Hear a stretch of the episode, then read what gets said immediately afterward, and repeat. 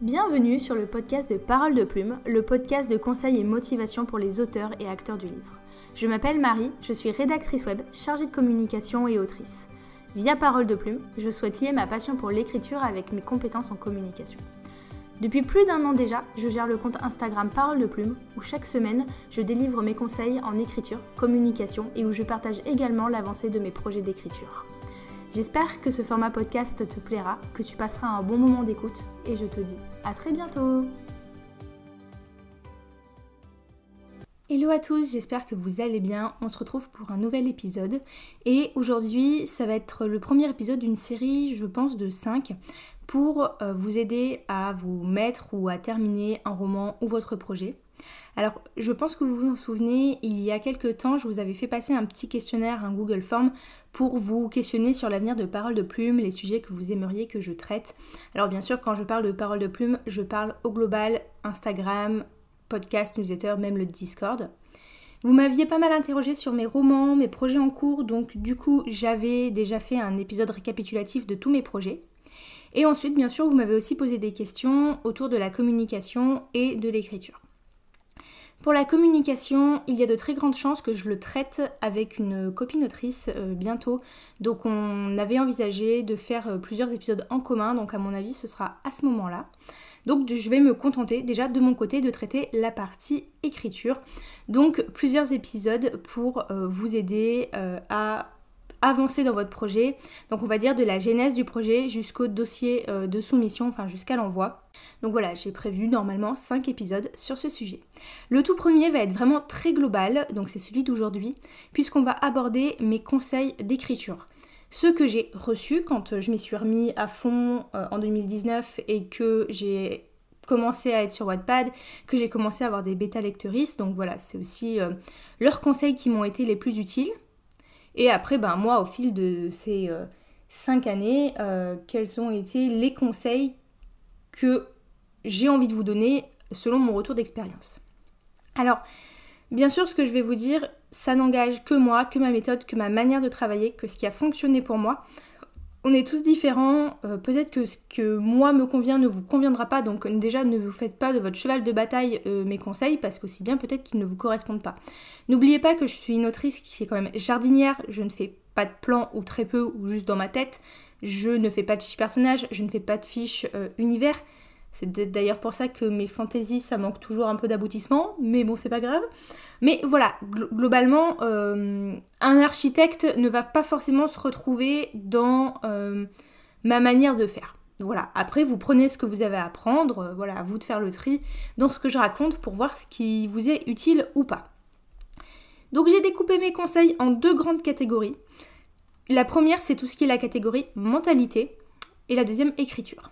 Alors, mentalité parce que j'estime que euh, écrire un roman, c'est pas seulement avoir une plume ou euh, juste écrire et gratter du papier. Il y a aussi, je pense, tout un état d'esprit qui l'accompagne, qu'il faut le travailler parce que bah, forcément, des fois, on va faire face à des difficultés, euh, à des baisses de motivation, et bah, mine de rien, il faut quand même avoir le, mental. les critiques, c'est pareil, quand les bêta-lectoristes vont faire des retours parfois un peu durs ou un peu tatillons, ou alors qu'ils vont remettre par exemple, toute une partie de l'intrigue en cause, euh, faut avoir le courage de pas tout envoyer plus le boulet. Donc euh, voilà, c'est pour ça que je pense que si le mental joue quand même un très gros rôle euh, lorsqu'on écrit.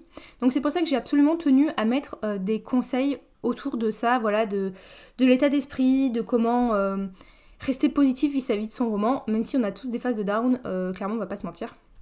Mais voilà, donc mon tout premier conseil, vous allez dire Marie c'est hyper bateau, bah oui mais c'est hyper vrai, c'est tout simplement de s'y mettre. Alors je dis ça parce que euh, dans la semaine quelqu'un m'a écrit sur Instagram en me disant euh, qu'il avait euh, des idées pour son roman, qu'il avait le milieu, un bout de fin, voilà des scènes par-ci par-là, mais qu'il savait absolument pas comment commencer et que ça ne venait pas. Et moi j'ai tout simplement répondu bah limite écris ce qui te passe par la tête pour l'ouverture mais dis-toi parce que de toute façon, si tu n'écris jamais, si tu ne te lances pas à un moment ou un autre, ben ça ne s'écrira jamais. Ou alors commence par au moins écrire les scènes que tu as en tête et après tu essaieras de, tout lier. Mais je pense qu'il ne faut pas attendre d'avoir ça y est l'idée géniale pour s'y mettre parce que ça peut durer des plombes et puis on peut aussi se décourager. Donc je pense que parfois bah, juste essayer de griffonner une scène et commencer à se lancer, c'est ce qu'il faut faire. il y a des scènes de romans qui commencent dans l'action où on a tout de suite le début. Euh, typiquement pour Projet Doudou, j'avais le début, pour HDS, euh, j'avais ma scène de début. Pour la guilde, pas du tout. C'était pas évident, euh, j'ai un peu gribouillé comme ça. voilà, il y a des romans pour lesquels on est direct dans l'action. L'autre jour, quand je vous parlais de, mes romans, de mes idées, je vous ai parlé des Terres émergées, qui est une fantaisie un peu steampunk. Euh, bon, alors, je crois qu'il y a un bout sur enfin, je ne sais plus, mais bon, c'est pas important. Et là, en fait, le chapitre 1, tout de suite, euh, nous met dans l'action. Il se passe le fait qui démarre l'histoire. Il n'y a pas vraiment de scène d'exposition, donc bah, forcément, c'était là, pour le coup, c'était facile pour moi. Alors que si on prend la guilde des émotions, eh bien, il y a une petite scène d'exposition, enfin voilà, je savais pas trop trop euh, comment débuter, mais il a bien fallu débuter. Donc voilà, juste mettez-y vous, griffonnez, écrivez quelques lignes, euh, même si c'est pas parfait, même si vous n'êtes pas sûr que ce sera votre début final ou même la scène finale ou voilà, il y a toujours de la réécriture derrière. Donc rappelez-vous bien, euh, le premier jet, il est fait pour être fait. Il n'est pas fait pour être parfait. Euh, c'est vraiment une philosophie qu'il faut adopter. Alors on en reparlera un peu plus tard parce que je parle aussi, enfin dans ma petite liste de conseils, j'ai noté aussi tout ce qui est autour de la perfection. Voilà, il y a beaucoup de gens qui dès le début cherchent la perfection absolue et qui du coup bah, vont bugger pendant des mois sur une scène parce qu'ils veulent une scène parfaite. Euh, alors, on est perfectionniste ou on ne l'est pas, au moins dès, le début. Euh, j'ai de la chance, je vais appeler ça une chance pour le coup parce que je connais trop de personnes qui du coup ont galéré pendant des mois et des mois sur une scène parce qu'ils sont perfectionnistes. Je ne le suis pas sur le premier jet. Donc au moins ça me permet d'avancer. Donc bref voilà, conseil numéro 1, juste lancez-vous, arrêtez d'avoir peur. Alors c'est comme tout projet. Hein. Euh, moi ça fait des années et des mois que je dis j'adorerais euh, monétiser parole de plume, faire de l'accompagnement, lancer des, produits ou des éléments bah, payants mais qui seraient du coup de meilleure qualité, vachement plus recherchés que ce que je fais aujourd'hui. mais je n'ose pas parce que j'ai peur, j'ai une phobie administrative après de traiter tout ce que ça engendrerait. Euh, alors qu'une fois que je serai dedans, euh, sûrement que je trouverai ça pas si compliqué que ça. Donc voilà, c'est pas propre à l'écriture, euh, il y a plein d'autres trucs dans lesquels on a peur de se lancer, que ce soit même la pâtisserie ou la peinture. Enfin, j'adore la pâtisserie, j'adore faire de la pâtisserie. C'est pas demain que je vais faire un Saint-Honoré. Si vous ne savez pas ce que c'est que le Saint-Honoré, je vous invite à regarder sur Google. C'est un énorme gâteau composé de petits choux et de la crème au milieu. Euh, c'est très bon, mais une demi-part ça suffit tellement c'est écœurant. Bref, voilà. Euh, ma mère adore le Saint-Honoré, je me dis j'aimerais bien faire un Saint-Honoré. En plus, enfin voilà, j'ai un KitchenAid, j'ai tout ce qu'il faut à la maison pour le faire. Mais quand je vois le nombre d'heures et d'étapes qu'il faut, ça me dépasse. Pourtant, j'ai qu'à suivre la recette pour le coup. Bah non, je ne le fais pas. Parce que parce que j'ai peur de le foirer. Et bah, au final, le roman, c'est pareil. Sauf que bah, il y a un moment, euh, si vous voulez manger votre Saint-Honoré, va bien falloir le faire. Et si vous voulez lire votre roman et le soumettre en maison d'édition, bah, va bien falloir l'écrire. Donc, voilà. Ensuite, euh, je voulais travailler, enfin travailler, discuter du point des critiques et des retours de bêta lecteurs. Quand on commence à écrire euh, et qu'on n'a jamais vraiment fait lire nos romans à d'autres personnes, à part potentiellement nos amis et nos parents, qui sont pas forcément les gens les plus objectifs de la Terre nous concernant, tout ce qu'on fait est génial. Oui, tout ce qu'on fait est génial aux yeux de nos parents et de nos amis. En plus, en tant que euh, très souvent, on n'en a pas dans notre, dans notre cercle de proches immédiats. On finit par trouver des gens qui écrivent via les réseaux, mais moi personnellement, jusqu'à ce que je sois euh, sur les réseaux d'écriture, je n'avais pas d'amis qui écrivaient, ou alors euh, qui aimaient un peu écrire comme ça, une petite citation, voilà, mais ça s'arrêtait là. Donc forcément, quand ils me lisaient, tout ce que je faisais était génial, parfait, voilà. Donc c'est vrai que j'ai débarqué sur Wattpad. Alors j'avais pas non plus une confiance folle en moi, mais je me disais, bon, c'est pas si nul, ils adorent tous. oui, alors comment vous dire? Euh, Que les premiers retours euh, qu'on m'a fait sur le cristal pur, ils m'ont démoralisé. Enfin, démoralisé? Non, parce qu'au final c'était vrai, et puis je pense que c'était vraiment fait pour euh, m'aider, et en toute bienveillance. Euh, c'est surtout de là que je tire du coup mes plus gros conseils vraiment concernant l'écriture pure dont on parlera après. Mais euh, il faut pas se braquer. Alors il y a des critiques sur lesquelles euh, il faut pas s'attarder. Typiquement je me souviens quand j'avais commencé à poster HDS, donc Héritier du Solstice, le tome 1 sur Wattpad, donc à l'époque en 2020, il y avait une personne qui avait lu juste le premier chapitre et à la fin qui avait laissé un commentaire plutôt long, hein, mais en disant ah, c'est nul, euh, franchement, je déteste ça. L'héroïne, elle a un meilleur ami, mais c'est quoi ce trope Euh, moi, je n'aime pas les héroïnes qui ont une meilleure amie. De toute façon, voilà, c'est nul. Ce livre est nul, je vous le déconseille. Ok. tu as lu un chapitre. Alors, je me suis pas du tout arrêtée dessus parce que ça ne servait absolument à rien que je me mette euh, mal à cause de ce commentaire qui n'avait rien d'objectif. C'était purement subjectif, la personne n'aimait pas n'aime pas les meilleurs amis. Bon bah si cette personne n'aime pas avoir des amis, bah c'est pas mon problème. Enfin voilà, fallait pas s'arrêter là-dessus. Il y a vraiment des retours, des commentaires. Il faut pas s'arrêter dessus.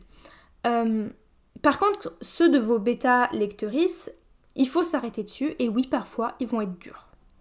Et ils vont peut-être potentiellement remettre la moitié de votre intrigue en question. Et vous allez avoir envie de vous braquer, de dire Ah, oh, il a pas compris, euh, non, mais de toute façon, euh, cette personne n'a pas compris ce que je voulais dire, ah non, mais je pense que euh, mon idée était la meilleure. Oui, alors ça, c'est ce que vous allez vous dire en premier lieu, et puis après, vous allez réfléchir un peu, et en théorie, vous devriez arriver à la conclusion que, bon, mon bêta lectoriste n'a peut-être pas complètement tort. Il faut accepter de se remettre en question euh, et de dialoguer avec ces personnes. Voilà, en général, si ce sont vos bêta lectrices, eh bien, ils vous font pas des retours juste pour avoir le plaisir de vous casser. Ils veulent sincèrement vous aider et quand ils repèrent un truc qui ne va pas dans le roman, c'est pas juste pour euh, avoir un plaisir malsain de pourrir votre travail. C'est vraiment pour vous aider. Donc il faut pas se braquer. Oui, ça fait de la peine, oui, ça fait mal, et oui, euh, ça décourage parce qu'on se dit euh, oh, il y a encore du travail, oh, il y a ci, oh, il y a ça. Ou alors des fois, il y a des scènes qu'on adore mais qui servent à rien, ou alors qui vont devenir complètement incohérentes avec la suite. Et ben, faut accepter de les sacrifier ou de les remanier. Faut voir. Donc voilà, je pense qu'il faut quand même prendre beaucoup de recul vis-à-vis -vis de la critique. Alors ça se fait pas en claquant des doigts. Moi en 2019, les premières critiques, elles m'ont vraiment mis mal évidemment, mais même encore aujourd'hui, même là avec euh, le tome 2 de Héritier du Solstice, il y a des moments quand mes bêtas m'ont fait des retours qui pourtant étaient pertinents, étaient vrais, mais moi ça me sortait tellement par les yeux, mais quand ils me faisaient un retour négatif avec quelque chose qu'il allait falloir retravailler, mais je fermais le document parce que ça me minait et que j'avais pas envie. Et ben pourtant, qu'est-ce que j'ai fait à la fin? J'ai repris tous leurs commentaires et j'ai travaillé parce que je n'avais pas le choix si on veut produire quelque chose de qualité à la fin et eh ben il faut accepter la critique négative et il faut bosser dessus. Donc euh, euh, voilà, vraiment, dites-vous bien que vos bêtas ne sont pas là pour vous pourrir volontairement. Ils sont là pour vous aider à améliorer le texte. Et d'ailleurs, si vos bêtas euh, vous disent que tout est génial et que tout est merveilleux, bah c'est qu'ils vous mentent.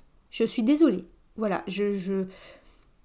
j'ai écrit beaucoup de romans aujourd'hui. ma plume, elle s'améliore, elle s'améliore, elle s'améliore. Et pourtant, force de constater que même sur mon tout dernier projet, qui est bah, censé être ma masterpiece, parce que plus on avance, plus on est censé être bon, et bah il y a toujours quelque chose à redire. Donc, il y aura toujours quelque chose à redire. Et puis de toute façon, même si vos bêtas le disent pas, potentiellement derrière, il y aura un éditeur qui va le dire, si l'éditeur il laisse passer, potentiellement il y aura des lecteurs qui vont le dire parce qu'on ne peut pas contenter tout le monde. On ne peut pas plaire à tout le monde. Votre roman ne plaira pas à tout le monde. Et ça, je pense que c'est bien de l'intégrer dès le début. Alors, je pense qu'aujourd'hui, voilà, on en parle beaucoup sur les réseaux, donc c'est des notions qui sont plutôt intégrées par les autoristes. C'est pas toujours facile de l'accepter parce qu'on aimerait vraiment pouvoir plaire à tout le monde.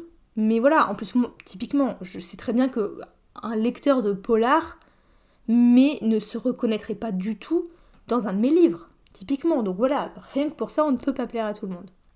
Donc il faut vraiment accepter de se remettre en question, de se retrousser les manches et d'avancer et aussi bien sûr de trier parce que parfois vos bêtas peuvent vous faire un retour et vous pouvez être sûr de vous et dire non non non non non, moi je sais que j'ai raison. Bon, bah vous pouvez aussi avoir raison hein. Donc voilà, c'est de la remise en question perpétuelle. Ensuite, du coup, on va revenir sur euh, la partie qu'il faut se lâcher la grappe avec la perfection du premier jet. J'ai énormément entendu de personnes dire depuis que je suis sur Bookstagram Ah mais moi je suis perfectionniste donc ça me prend des mois et des mois d'écrire un roman. Alors d'un autre côté c'est tout à leur honneur, hein. au moins ils pondent quelque chose qui est très bon. Enfin j'espère. En revanche, ils mettent beaucoup plus de temps que d'autres à écrire un roman. Et en plus de ça, il y a toujours, toujours quelque chose qui ne va pas à leurs yeux. Et ça, ça retarde. Comme je disais tout à l'heure, un premier jet, il est fait pour être fait. Il n'est pas fait pour être parfait. Derrière, il y a la réécriture, même une deuxième réécriture. Il y a du travail édito, enfin, vraiment. Alors bien sûr qu'une maison d'édition acceptera plus facilement un roman qui est déjà quasi parfait. mais elle est aussi là pour après vraiment vous aider à le à le sublimer, voilà, à, polir ce diamant brut. Je crois que c'est comme ça qu'on m'a dit chez Hachette, on va polir un diamant brut. Mais euh, voilà, vraiment arrêtez de chercher absolument la perfection, surtout de bugger sur une scène. J'ai déjà entendu des personnes qui vont passer trois mois sur un chapitre parce que la scène ne leur convient pas comme elle est écrite. Non, vraiment, si au bout de 15 jours, vous voyez que vous êtes encore sur le même chapitre, mon conseil c'est de let it go, finissez-le comme vous pouvez, vous reviendrez dessus plus tard parce que sinon vous n'avancerez pas. Il faut être perfectionniste dans la vie parce que sinon on n'y arrive pas. Euh, aujourd'hui, il y a quand même beaucoup de concurrence dans le monde de l'édition. Alors, j'aime pas parler de concurrence parce que moi, j'ai envie de croire qu'il y a de la place pour tous les romans et pour tous les autoristes. En revanche, effectivement, plus votre roman est propre, plus il a ses chances. Mais ça, c'est la réécriture qui s'en occupe. C'est pas le premier jet. Le premier jet sert juste à écrire. Alors, moi j'ai de la chance, effectivement, sans être perfectionniste, vu que j'ai mes alpha lectrices, je retravaille beaucoup mes premiers jets pendant que je les écris. C'est-à-dire que, euh, effectivement, quand mes alphas lisent, s'ils me font un commentaire, un retour, je vais aller le traiter tout de suite. Donc à la fin, quand j'ai fini mon premier jet, j'ai de la chance, il est pas trop dégueulasse. C'est pas. Euh, voilà, parce qu'il y a déjà des gens qui sont passés dessus. Il y en a, ils aiment pas le concept d'alpha, ils veulent juste des bêtas une fois qu'ils ont fini le premier jet. C'est une manière de travailler, voilà, chacun sa manière de travailler. Mais un premier jet n'a pas à être parfait. Et le jour déjà où vous comprenez ça, je pense que vous arrivez à avancer plus facilement dans votre projet parce que vous vous dites bon là ça fait euh, ça fait deux semaines que je bug, que j'y arrive pas, que je suis sur cette scène, elle m'énerve, je trouve pas les mots, euh, je la finis euh, à la va-vite, je vais avancer au bout du roman et peut-être que dans un mois ça sera plus clair et je vais pouvoir revenir dessus. Il faut accepter de lâcher prise du coup et de se lâcher la grappe avec la perfection. C'est pas simple, surtout si on est perfectionniste de base dans tous les aspects de sa vie. Mais vraiment, vous avancerez plus vite et déjà vous aurez aussi pas cette frustration d'être coincé et d'être à l'arrêt. Parce qu'en plus maintenant sur Bookstar où tout le monde montre euh, ses progressions, ses avancées, ce qu'ils font, dès qu'on est à l'arrêt, on est hyper mal et hyper frustré parce que on voit que tout le monde avance et pas nous. Alors c'est pas grave d'ailleurs si vous avancez pas, c'est pas une course. Euh, il faut arrêter aussi de se dire qu'on va rater le coche. Je fais une parenthèse, j'y pense. Euh, moi j'ai 28 ans. Euh, et l'autre jour, euh, je vois une, autrice de 21 ou 22 ans sur Instagram en train de dire quand je vois toutes ces jeunes autrices qui, qui percent, moi j'ai 22 ans, je vais rater le coche. Waouh, les gars, moi à 22 ans, j'écrivais plus du tout, j'étais plus là-dedans, enfin si j'écrivais des articles de blog, euh, voilà, mon premier roman sort officiellement au mois de novembre, là, qui arrive, enfin en format papier, puisqu'il sort en numérique en octobre, mais sort officiellement à l'automne, et j'aurai toujours 28 ans à l'automne, et mon premier roman sera sorti quand j'avais 28 ans. Alors j'ai eu aussi ce sentiment à un moment de me dire je vais rater le coche. Alors aujourd'hui je ne l'ai plus parce que évidemment je continue d'écrire et de signer des contrats d'édition, donc la preuve en est que bon, voilà. Mais faites un petit peu le tour de certains autoristes à succès ces derniers temps, enfin succès, oui, enfin qui sont publiés ces derniers temps, vous verrez que beaucoup ont au-delà de 25, euh, voire même de 30 ans, ou même certains ont 40 ans, enfin 50 ans, enfin il n'y a pas d'âge. J'ai vu passer une citation très vraie, euh, hier ou avant-hier, qui disait, euh, où ça mettait, est-ce trop tard pour publier un roman? Dessous il y avait écrit, êtes-vous mort? Oui, bon, c'est trop tard. Non, c'est pas trop tard. Voilà, tant que vous n'êtes pas mort, c'est pas trop tard. Donc, il faut aussi, je pense, être hyper indulgent avec soi-même avec cette notion de rater le coche. C'est pas parce que vous allez avoir 30 ans, même 25, parce que là pour le coup j'ai envie de vous dire que la, personne dont j'ai lu le poste avait vraiment 21 ou 22 ans, je me souviens plus exactement. Et bah si à 21 et 22 ans t'as l'impression que t'as raté le coche et que ta vie est derrière toi, c'est triste. Parce qu'en fait la vie n'est que devant vous à 21-22 ans. Vraiment. Euh, on a, vous n'avez même pas fait un quart de siècle donc vraiment, euh, calm down quoi. Euh, je dis ça parce que il y a des personnes de tout âge qui écoutent le, podcast, des, jeunes personnes, euh, voilà, entre 15 et 20 ans, et après des personnes qui ont aussi un peu plus mon âge, enfin, voilà. Et je connais ce sentiment. Voilà, il y a une époque, je me disais, il faut absolument que j'écrive, que j'écrive, que j'écrive, il faut que je soumette parce que parce qu'après ça sera trop tard. Et puis une fois que j'aurai 30 ans, ma vie sera foutue parce que je pourrai plus écrire, parce que euh, j'aurai raté euh, le coche, parce que je serai plus euh, toute mignonne à aller dans un salon en étant jeune, en disant ouais, j'ai écrit méga jeune. non, non, non, c'est bon, c'est bon, c'est pas grave, tout va bien, tout va bien. j'ai 28 ans, mon premier roman il sort officiellement à l'automne. je connais d'autres personnes qui ont publié, ils avaient plus de 30 ans. Vraiment, tout va bien. Donc aussi, Soyez indulgent avec vous-même et cette notion de rater le coche. Voilà, tout va bien. Vous allez y arriver un jour. Euh, et peu importe votre âge. Et non, c'est pas parce que vous aurez 40 euh, ou 50 ans que ça y est, vous ne pourrez plus écrire. Pas du tout. Votre livre, il est bon. Euh, bah, votre âge, on s'en moque, j'ai envie de dire. Je sais pas pourquoi j'ai fait cette parenthèse. Je ne sais plus ce qui a amené cette parenthèse. Mais c'est pas grave. Mais voilà, quoi qu'il en soit, lâchez-vous la grappe, euh, voilà, euh, avec la perfection, euh, tout va bien se passer. Écrivez, faites-vous plaisir, n'oubliez pas le plaisir premier de l'écriture. Et, voilà.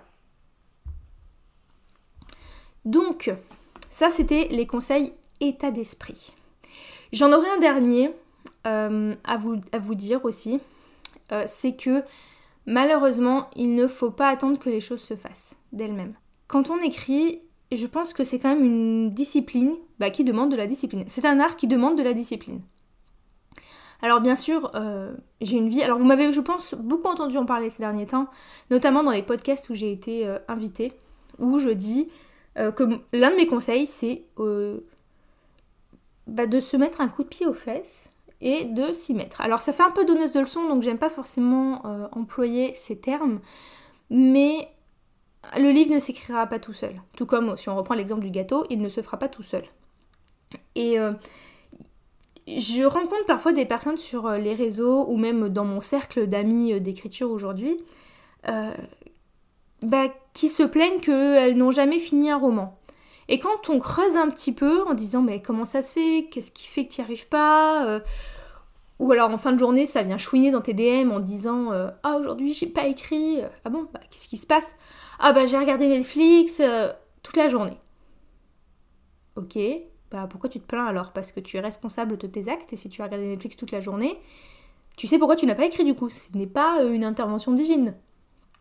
Donc là, c'est vraiment la partie de, de leçon. euh, mais il faut vraiment comprendre que si vous voulez aller au bout de votre livre, il va falloir se discipliner un petit peu. Alors, regardez Netflix, euh, Disney, Amazon Prime et j'en passe. C'est pas grave, hein. Vous avez le droit. Moi, hier soir, avant de faire euh, mon travail édito, j'ai regardé un épisode d'une série. Samedi après-midi, euh, je, devais euh, bosser. Je m'étais fixé de bosser de 14h à 18h non-stop sur mon travail édito. Et ben, j'ai regardé deux épisodes de l'été où je suis devenue jolie. Donc, autant vous dire que j'ai bossé au final de 16h à 18h. Et encore. Bon, bah, je l'assume, hein, c'est pas grave, voilà, j'avais envie de regarder ma série, ça, ça arrive. Voilà, il faut pas croire que j'ai pas de vie. Des fois, on me dit, waouh, mais tu dois passer tellement de temps à l'écriture. Non, je suis juste organisée. Euh, mais euh, j'ai des amis, euh, une famille, je les vois. je vais à Disneyland. Ce week-end, je vais à Disneyland. Donc, ma vie d'autrice ne prend pas le pas sur tout le reste. J'ai une vie sociale, je fais plein d'activités. Vous avez cru comprendre, j'aime la pâtisserie, je fais des gâteaux aussi. Mais J'écris aussi, je me discipline, c'est-à-dire que voilà, hier soir, j'ai regardé un épisode de ma série et après j'ai dit je vais bosser sur mon travail édito. Donc c'est cette discipline-là dont je parle. C'est il faut répartir son temps. C'est hyper important, voilà, d'accepter de répartir son temps. Ou alors après, bah, c'est juste vous et vous-même. Hein. Si vous préférez que votre temps soit alloué au visionnage d'une série, Derrière, il faut accepter qu'il n'aura pas été alloué à l'écriture et que forcément le roman avance moins vite. C'est vraiment votre rapport et bah, votre conscience, j'ai envie de dire. Voilà, mais je pense quand même que de finir un livre, ça demande un petit peu de discipline. Ensuite, un conseil que j'aimerais euh, aborder, alors je pense que euh, vous le connaissez parce que ça j'en parle quand même très très souvent, c'est le fait de bien s'entourer. Euh, voilà, moi pendant des années, comme beaucoup de personnes, quand j'étais plus jeune, j'écrivais dans mon coin, je n'avais pas d'amis d'écriture. J'en parlais un petit peu à mes proches, mais voilà. Et bah, à partir de 2019, quand je suis arrivée sur Wattpad, tout de suite j'ai rencontré des, personnes qui écrivaient, qui m'ont encouragée. Alors il y, a des gens qui sont allés et venus. j'ai d'abord eu des bêta-lectrices, puis d'autres. Et aujourd'hui j'ai une super team. Euh, et je pense que ça m'apporte quand même énormément. Alors c'est assez personnel, hein. il y en a qui n'aiment pas forcément avoir euh, du monde autour d'eux qui écrit ou faire des sessions communes. Mais euh, moi ça m'a vraiment révélé en fait d'avoir des gens avec qui en parler, avec qui brainstormer mes histoires, avec qui échanger sur mes doutes. que je pouvais lire, qu'ils pouvaient me lire aussi, on pouvait se donner des conseils, donc ils pouvaient aussi m'aider à améliorer mon texte. Donc je pense vraiment que ne pas rester seul, c'est très important. Alors, il y a plein de manières pour trouver des bêta-lectrices, des alphas ou tout simplement des copains, copines euh, d'écriture, notamment via les Discord, euh, via Instagram. Aujourd'hui, c'est assez facile, il faut juste accepter de sortir un petit peu de sa tanière et parler un peu de soi, euh, parler avec les gens, oser enclencher une discussion. Mais ça, je pense que c'est vraiment très important de ne pas être seul. Surtout aujourd'hui, avec tout ce qu'on voit sur les réseaux, tout ce que les gens partagent, on peut facilement avoir des doutes. Donc je pense que c'est bien d'avoir des gens avec qui les partager et les dégommer, tout simplement. Euh, donc euh, voilà, ne pas être seul. C'est vraiment important. se faire lire. Alors, on revient un petit peu à ce que je disais tout à l'heure. Il faut bah, des fois aussi bah, accepter que vos bêtas ou votre team d'écriture va vous dire non, je ne suis pas d'accord avec ce que tu as écrit là. Euh, mais bon, on a déjà parlé de ce point tout à l'heure, je ne vais pas revenir dessus, mais ils peuvent aussi être super d'accord avec ce que vous avez écrit, et ça c'est méga méga motivant. Donc euh, voilà, aujourd'hui j'ai euh, des copines d'écriture, j'ai ma meilleure amie qui écrit, j'ai toute ma team doudou qui bah, m'a aidé sur les alpha et bêta lectures de mes derniers projets et ça a vraiment été un énorme soutien. Donc voilà, je pense aussi que c'est super de pouvoir bien s'entourer et de pouvoir partager cette passion. Donc ça c'est pour euh, mes conseils on va dire qui sont vraiment autour de la mentalité. Et maintenant on va passer à mes conseils d'écriture euh, pure. Alors, mon premier conseil concernant l'écriture pure, et ça c'est un conseil qu'on m'a donné vraiment au tout début, justement la première personne qui a lu sérieusement le cristal pur euh, lorsque je suis arrivée sur Wattpad. Alors là pour le coup elle, elle l'avait lu sur un Google Doc. C'est vraiment éviter l'effet liste de courses. Alors c'est ce que moi j'appelle l'effet liste de course parce qu'elle l'appelait comme ça, donc euh, voilà. L'effet liste de course, c'est juste lister bêtement et simplement ce que voit, enfin ce que fait le personnage. Par exemple, euh, je monte chercher mon pull dans ma chambre et puis euh, je redescends à la salle commune rejoindre mes amis et puis ensuite nous allons manger et puis non. Voilà, ne listez pas bêtement ce que fait votre personnage parce que c'est très mécanique et au final on prend pas de plaisir, il n'y a pas d'immersion, pas d'émotion.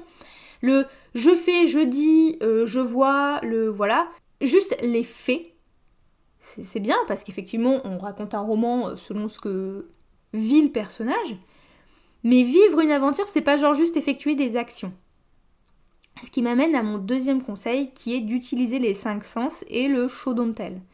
Alors le fameux show don't tell qui dit montre plutôt que euh, dit montre ce que fait le personnage. Montre qu'il, il y a l'exemple qui est souvent le plus utilisé, montre qu'il a froid, ne le dit pas. Donc au lieu de dire j'ai froid, dit euh, une brise de vent passe sur ma nuque et me fait frissonner. L'exemple est peut-être un peu tiré par les cheveux, mais vous comprenez ce que je veux dire. Au lieu de dire j'ai faim, euh, là les crampes d'estomac sont tellement insoutenables que il est temps que je mange. Voilà, quelque chose comme ça ça apporte un peu plus de vie. On s'y retrouve, on imagine les sensations, parce qu'en général, en tant qu'humain, c'est des sensations qu'on connaît. Euh, donc voilà, c'est vraiment le fait euh, de donner de la vie et de la matière et de la consistance à votre récit. Moi, j'aime bien aussi dire qu'il faut utiliser ces cinq sens. Du coup, voilà, ok. On voit, mais on peut aussi toucher, parce que très souvent, euh, dans les romans, alors on fait cette erreur souvent dans nos premiers romans et après on corrige rapidement, notre personnage, il voit et il entend. C'est souvent les deux sens qu'il a. Il voit que euh, dans la pièce il y a une table, il voit qu'au bout de la rue il y a une voiture, il entend euh, le crissement des pneus ou le bruit des oiseaux, euh, voilà. Mais on ne pense pas à dire que on sent si, la voiture elle passe super vite et ben qu'on sent l'odeur du bitume sous les pneus parce que bah, figurez-vous que des pneus qui passent très très vite sur le goudron ça a une odeur En théorie, vous devriez sentir l'odeur. Enfin, ça devrait vous faire une réminiscence au moment où je le dis. Ou l'odeur de la pluie, on adore dire ça sent la pluie. Euh, alors qu'en réalité, l'odeur de la pluie, c'est juste l'eau, enfin la chaleur qui se combine avec. On s'en fout, Marie. Pardon. Euh, voilà. On touche aussi un aspect, c'est rugueux, c'est comme ci, c'est comme ça. Euh, donc on, on utilise nos cinq sens. On ne fait pas juste voir et entendre. On peut toucher, sentir, sentir que ce soit le nez ou sentir avec les doigts, enfin voilà. Le goût, il y a plein plein de choses qu'on peut utiliser. Vraiment, il faut que ce soit une immersion. Donc là, mes conseils d'écriture, ils se mélangent un peu tous au final parce qu'ils se, se retrouvent. Mais je pense que c'est vraiment bien que le lecteur, et du coup vous aussi, soyez immergé dans le texte en utilisant des, bah, des sens qu'on a l'habitude d'utiliser tout simplement et qui vont nous rappeler des souvenirs, des odeurs. Euh, moi, quand je lis euh, un roman et que typiquement on me dit euh, hmm, une douce odeur de caramel flottée dans l'air, je sens le caramel. Hein. Donc, vraiment, c'est hyper important parce que souvent en plus ça va pouvoir toucher parfois des souvenirs d'enfance ou des moments heureux ou pas heureux, mais voilà, mais qui vont faire appel vraiment à nos émotions. Et bah, justement, on en parlait hier soir avec mon éditrice. En général, quand on a suscité une émotion, qu'elle soit négative ou positive, on a réussi. Pour moi, quand je lis un roman ou que je regarde un film, le plus important, c'est que j'ai eu de l'émotion. Si je suis restée neutre devant, devant mon truc et que j'ai rien ressenti, mais le combat est perdu. L'histoire peut être limite nulle, mais du moment que j'ai ressenti quelque chose, c'est bon. On, me conquiert, conquête, on me, séduit, voilà, on va utiliser un terme que je sais conjuguer. On me séduit avec des émotions. Donc euh, voilà. Et n'oubliez pas, il n'y a pas que les émotions négatives. On avait ce débat hier sur le Discord. Alors, vous savez, je prône la positivité. J'avais déjà fait des podcasts sur le sujet. Donc, c'est vraiment très important parce qu'on parlait des thèmes euh, pour les défis euh, sur le Discord. Et il y en a certaines personnes qui nous ont sorti, mais que des thèmes, mais à pleurer quoi. Je suis désolée, mais vraiment, c'était triste. Et donc, moi, j'ai dit, pourquoi on peut pas faire des thèmes joyeux? Donc, j'ai proposé une liste de thèmes joyeux. Et quelqu'un me répond, bah oui, mais il euh, n'y a pas d'émotion. Bah si, il y a une émotion positive. Et on est rentré dans un débat où la personne a essayé de m'expliquer que euh, une émotion négative était forcément plus puissante qu'une émotion positive, donc il valait mieux écrire des scènes tristes que des scènes joyeuses. Oui, ça s'entend, ça s'entend. Mais moi, ça m'a fait, enfin, ça m'a rendu triste presque parce que, alors oui, il y a des scènes tristes dans mes romans, mais il y a aussi des scènes positives et j'aime aussi qu'on pleure de joie. C'est ce que j'expliquais. Je dis, mais on peut aussi pleurer de joie, on peut aussi susciter une émotion positive et qui va être hyper forte. On n'a pas que le négatif. Alors ça, c'est mon point de vue, euh, peut-être ultra ultra personnel, mais c'est aussi important de passer par les émotions positives. Moi, quand je regarde un film, typiquement, une scène triste, Bon, ça dépend de la scène, mais je vais avoir plus de difficultés à pleurer. Alors qu'une scène joyeuse, mais je, pleure, mais toutes les larmes de mon corps. Vraiment, une scène, mais où les personnages vont pleurer, de joie, ou alors où, c'est, je sais pas, une scène de retrouvailles, euh, alors qu'on a été séparés pendant des années, enfin, quelque chose comme ça, mais vraiment une, une scène, mais joyeuse, mais je vais pleurer de joie, mais vraiment, puis je vais pleurer mais tellement pleurer de joie, c'est vraiment là voilà. Même une pub où les gens sont heureux, je peux pleurer de joie. Alors que des trucs tristes, ça va moins m'atteindre.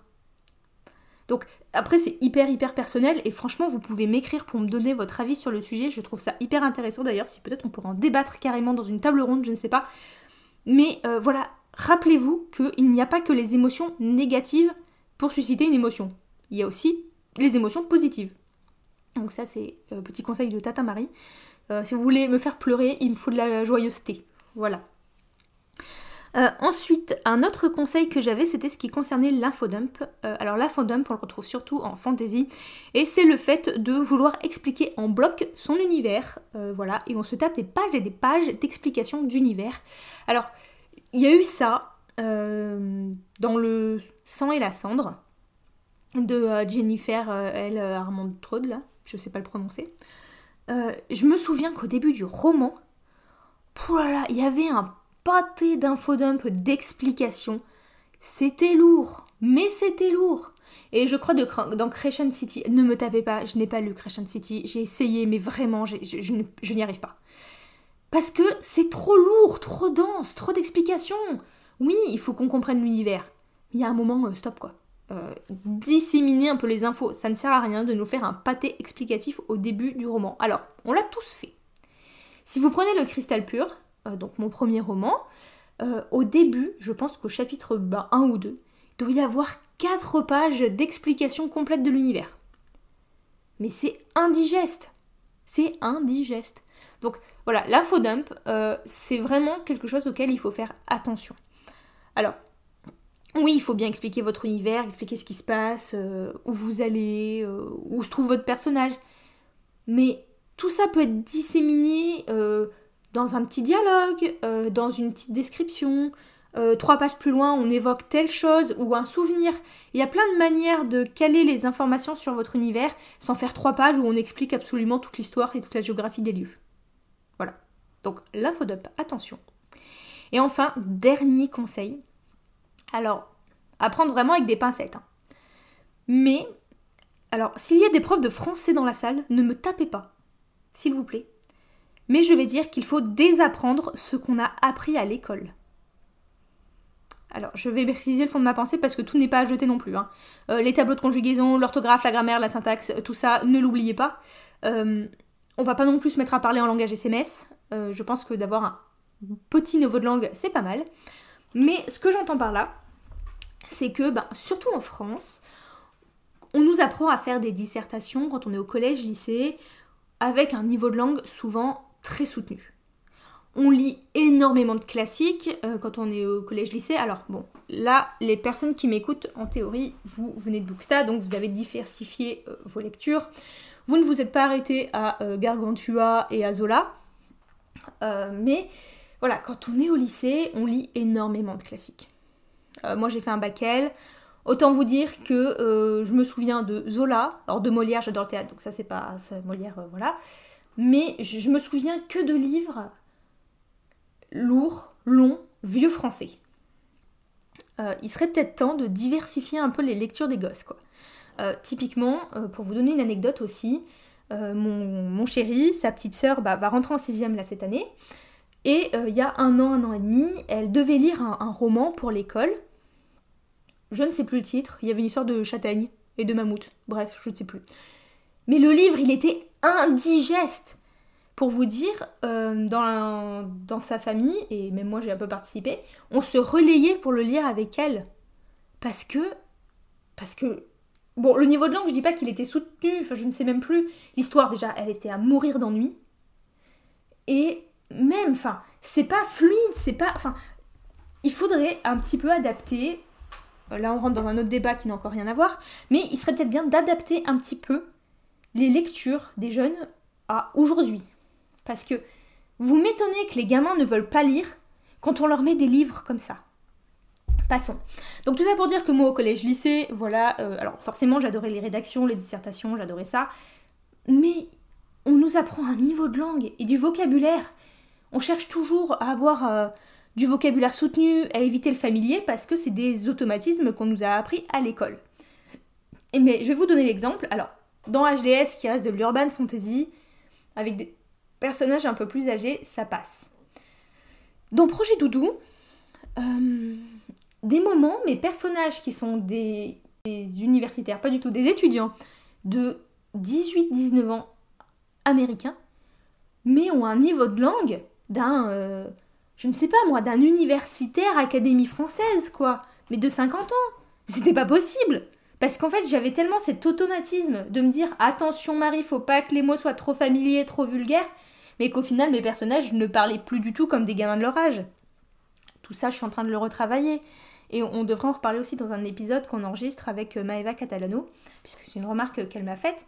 Mais voilà, ça ne collait plus en fait. Mes personnages, leur manière de parler était beaucoup trop soutenue par rapport à qui ils étaient et on perdait le réalisme de certains dialogues ou de certaines narrations.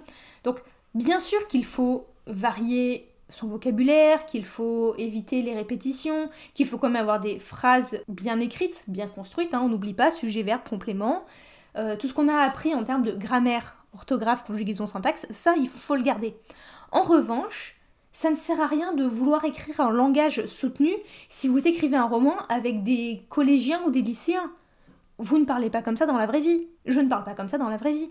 Alors bien sûr, si on fait de la fantaisie, c'est un petit peu moins vrai parce que effectivement dans la fantaisie, on va aussi chercher souvent à avoir un niveau un peu plus élevé. Nos personnages peuvent avoir une manière de s'exprimer qui est soutenue ou alors au contraire hyper familière. Enfin voilà, c'est pareil, il faut pas euh, par exemple, je suis désolée ce que je vais dire, mais euh, le fils du paysan euh, du pays de je ne sais quoi, qui a grandi au fin fond de sa campagne et qui n'est jamais allé à l'école, il vous sortira pas du vocabulaire digne de l'Académie française. Donc c'est tous ces éléments-là qu'il faut prendre en compte. Et c'est en ce sens-là que je parle de désapprendre ce qu'on a appris à l'école. Et voilà. Donc voilà pour ma liste de conseils pour écrire un roman. Euh, pour écrire de manière générale. Je pense que c'est les conseils, voilà. Certains j'en ai reçus, d'autres, voilà, désapprendre ce qu'on a appris à l'école, typiquement, ça, ça vient de moi. Euh, le fait de s'y mettre et de se lâcher la grappe avec euh, le perfectionnisme, je pense que ça vient un petit peu de moi aussi. Le fait de se discipliner, ça, on me l'a dit. voilà, donc là, je vous ai fait un peu un mix de tous les conseils que j'ai reçus et que j'avais envie de donner. Bien sûr, vous êtes libre d'en faire ce que vous voulez. Vous les appliquez comme vous voulez, vous prenez, vous jetez, vous gardez, enfin bref. Mais voilà. Donc bien sûr, comme toujours, si vous avez envie qu'on en discute, euh, ça peut être hyper intéressant. Donc en plus, surtout que j'ai lancé 2-3 débats, j'ai parlé de 2-3 choses qui n'avaient plus trop à voir avec le schmilblick, mais c'est pas grave, donc euh, je serais super contente si on peut en discuter euh, derrière. Comme toujours, je vous remercie d'avoir écouté cet épisode et donc je vous dis à bientôt avec les autres épisodes de cette série pour vous aider à avancer dans l'écriture de votre roman. Normalement, le prochain épisode sera consacré à tout ce qui est inspiration, jeunesse de l'histoire et écrire les premières lignes. Donc euh, j'espère que vous serez rendez-vous et j'espère que cette série euh, de thèmes euh, vous plaira. N'hésitez pas si vous avez des questions précises concernant ces thématiques, puisque ça peut aussi m'aider tout simplement à préparer les, les, sujets. Peut-être que vous avez des questions auxquelles je n'aurais pas forcément pensé à répondre. Je vais vous lister les thèmes. Comme ça, vous pourrez euh, d'ores et déjà réfléchir à si vous avez des questions et du coup à me les, euh, à me les envoyer pour que je puisse préparer euh, les épisodes. Alors, donc on a les thèmes, donc là en premier épisode on avait les conseils d'écriture, donc les voici.